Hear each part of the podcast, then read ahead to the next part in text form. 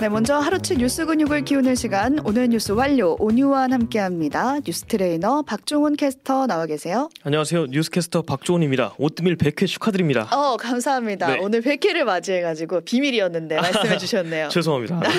네, 첫 번째 뉴스 가겠습니다. 월드컵을 6개 나라에서 이게 도대체 무슨 말이냐면 다다음 월드컵이 2030년에 열리거든요. 네. 근데 마침 또 이 대회가 저희 오뜨밀처럼 100회는 아니고 100주년을 되는 네. 해예요. 그래서 개최지 선정 경쟁이 엄청 뜨거웠는데 네. 그 결과 무려 6개 나라에서 공동 진행하겠다 이런 발표가 나왔어요. 그렇습니다. 이게 피파 발표로 공식적인 개최는 스페인, 포르투갈, 모로코 공동 개최입니다. 음, 그런데 개막전하고 일부 경기를 아르헨티나, 우루과이, 파라과이에서 연다는 거죠. 네. 대륙으로 치면 이게 유럽, 아프리카, 남미 3대륙에서 치러지는 겁니다. 네. 여섯 개 나라 모두 개최국 자격은 주어지고 본선 진출권도 받게 됩니다. 그러니까 어쩌다가 이렇게 커진 건가요, 판이? 굉장히 파격적인 일인데 네. 이게 애당초 지금 2030 월드컵 개최지 경쟁이 스페인, 포르투갈, 모로코 그리고 우루과이, 파라과이, 아르헨티나 이렇게 두 그룹이었거든요. 네. 그런데 이제 100주년 기념이라고 경합한 국가 모두 월드컵 경기를 진행시키자 이런 결론이 나온 겁니다. 아, 대통합해서. 그렇습니다. 이게 명분은 있는데 우루과이 같은 경우에는 이제 제 1회 월드컵 개최국이고 아르헨티나가 그 대회의 준우승 팀입니다. 음. 그리고 파라과이는 남미 축구 연맹 소재지고요.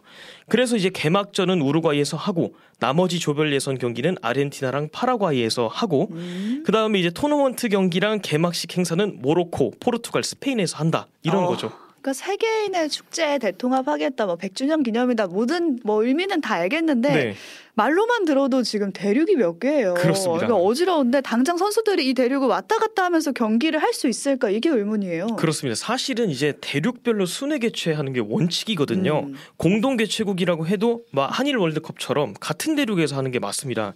그리고 2026년 월드컵도 당장 캐나다, 미국, 멕시코 3개국 공동이긴 한데 지금 말씀드린 2030년 월드컵처럼 완전 다른 대륙에서 따로 진행하는 수준은 아닙니다. 네. 그리고 비행기 타고 다니려면은 선수 들 컨디션이 과연 괜찮을까라는 걱정도 들고요. 그렇습니다. 그런 우려가 나올 수밖에 없는 게 남미 같은 경우에는 남미 국가들은 조별 예선은 남미에서 하고 음. 이게 토너먼트는 이제 모로코나 유럽으로 가야 되는 거고요.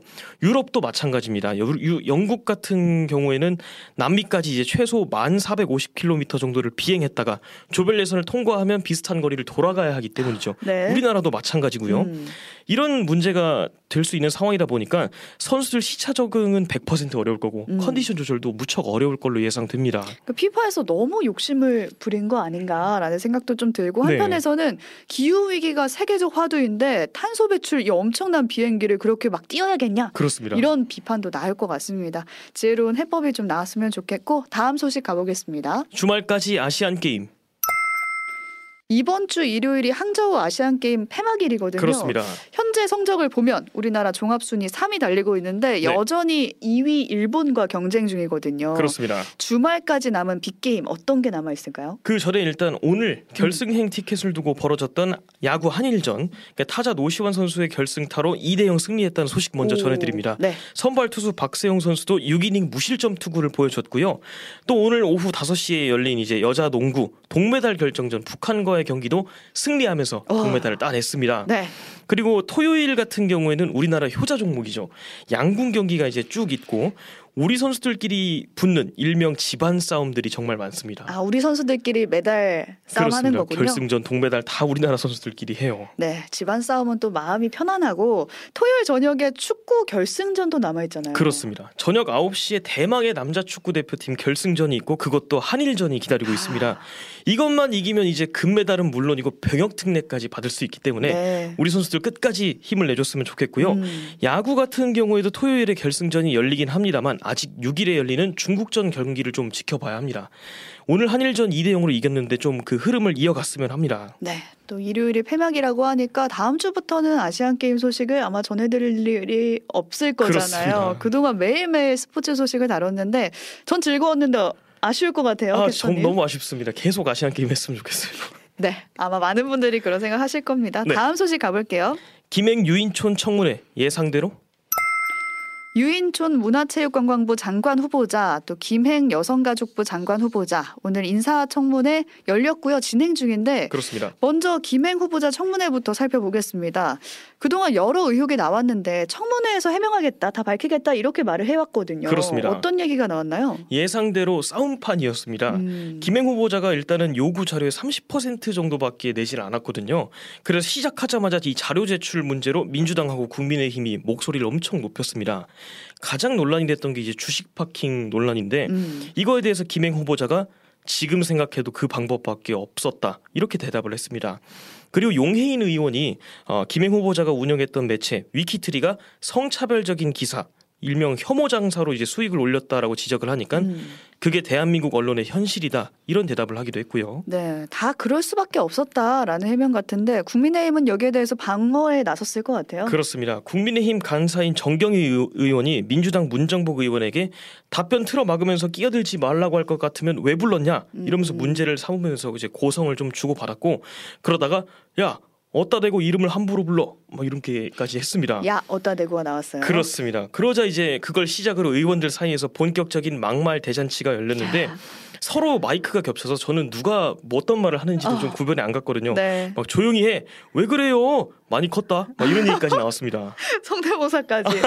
저 진짜 누가 무슨 말 하는지 잘 못 듣겠더라고요. 네. 혼란스러웠어요. 그러니까 네. 이렇게 옆집에서 큰 싸움이 나니까 비교적 유인촌 문체부 장관 후보자 청문회는 좀 밋밋해 보였을 것 같아요. 그렇습니다. 이제 유인촌 후보자 같은 경우에는 이명박 정부 시절에 블랙리스트를 관리하고 실행했다 이런 의혹을 집중 공격 당했는데 이명박 정부 때 블랙리스트란 말도 없었고 실체도 없었다 이렇게 반박을 음. 했고요.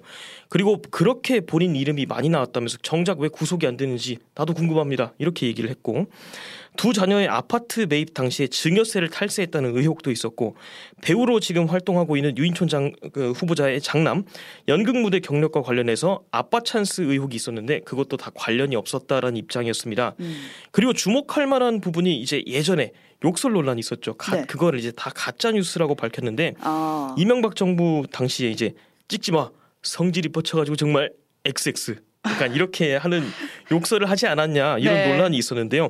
이 XX 처리됐던 욕설 부분은 자기가 한 게 아니다 이렇게 오. 대답을 했습니다. XX 내가 한 거 아니다. 그렇습니다. 그러면서 가짜 뉴스 문제를 좀 해결해야 된다. 음. 내가 문체부에서 해- 최선을 다하겠다 이런 대답을 했습니다. 네, 민주당은 앞서 신원식 국방부 장관 후보자까지 포함해서 세 후보자 모두 부적격자다. 네. 이렇게 보고 있는 상황이거든요. 그럼에도 불구하고 우선 대통령 권한으로 임명이 될 것으로 지금 예상이 되고 있는데 그렇습니다. 여야 관계는 또 그렇게 되면 꽁꽁 얼어붙지 않을까 라는 생각은 듭니다. 네. 다음 뉴스 가볼게요. 얼어붙는 경제. 네, 정치뿐만 아니라 경제도 지금 얼어붙고 있는데 네. 미국이 코로나 팬데믹 기간에 풀었던 돈을 지금 걷어들이기 시작하면서 어제 주가도 우리 돈 원화 가치도 지금 급락한 상태거든요. 그렇습니다. 근데 오늘 주가가 또 내려갔더라고요. 이게 외국이나 기관들이 계속 팔아치우고 있기 때문인데 음. 코스피는 어제보다 0.09% 하락을 했고요. 어제 같은 경우는 이제 추석 연휴 길게 한 걸 마치고 장이 열린 거라서 네. 미국발 고금리 공포를 한꺼번에 이제 흡수를 해서 주식 시간이 확 떨어진 겁니다. 무려 2.41%가 급락을 했었는데 음. 오늘 더 떨어졌으니까 주식 시장이 굉장히 안 좋은 추세인 거죠. 네, 이게 다 미국이 금리를 올리면서 뿌린 돈을 걷어들이니까 우리가 영향을 받은 건데 네. 어떻게 영향을 받는 건지 좀 자세히 살펴볼게요. 이게 미국이 고금리 정책을 좀 한동안 이어갈 것 같은데 그러면 이제 전 세계 투자자들이 어, 금리가 높은 쪽 미국 쪽으로 자기 돈을 좀 가져가겠죠. 음. 우리도 은행 같 은행에다 적금 넣을 때 이자율 높은 쪽으로 옮겨가잖아요. 그렇죠. 이런 원리로 지금 미국이 금 리를 높이면 우리 같은 신흥국에 투자했던 돈들이 쑥 빠져나가는 겁니다. 음. 그 외국인 입장에서 생각을 해도 이게 기업 주식을 이렇게 샀는데 원화로 이제 돈을 벌어도 어차피 다시 가져갈 때는 미국 달러로 바꿔야 하지 그쵸. 않습니까? 그럼 이제 환율 때문에 바꾸면 돈이 확 줄고 음. 이러면 투자할 맛이 안 나는 거죠. 음. 그 다들 생각하는 게 좀 비슷해서 전 세계 돈들이 달러인 안전자산인 달러를 사다 사들이고 그럼 이제 상대적으로 인기가 없는 원화는 계속 또 가치가 떨어지고 떨어지고. 악순환이 계속되는 겁니다. 그 원화 가치가 떨어지게 되면은 이제 달러로 빚을 냈던 기업들의 대출 상환 부담이 좀 커질 것이고 수입품 가격도 계속 올라가면서 우리 물가도 떠밀리듯이 올라가는 겁니다. 물가는 더 이상 오르면 안 되는데 오늘 발표 보니까 물가가 반년 만에 최대폭으로 늘었다 이런 소식도 들려오더라고요. 그렇습니다. 그래서 이 경제 문제는 잠시 후에 뉴스 탐구 생활 시간에 자세히 살펴보겠습니다. 네.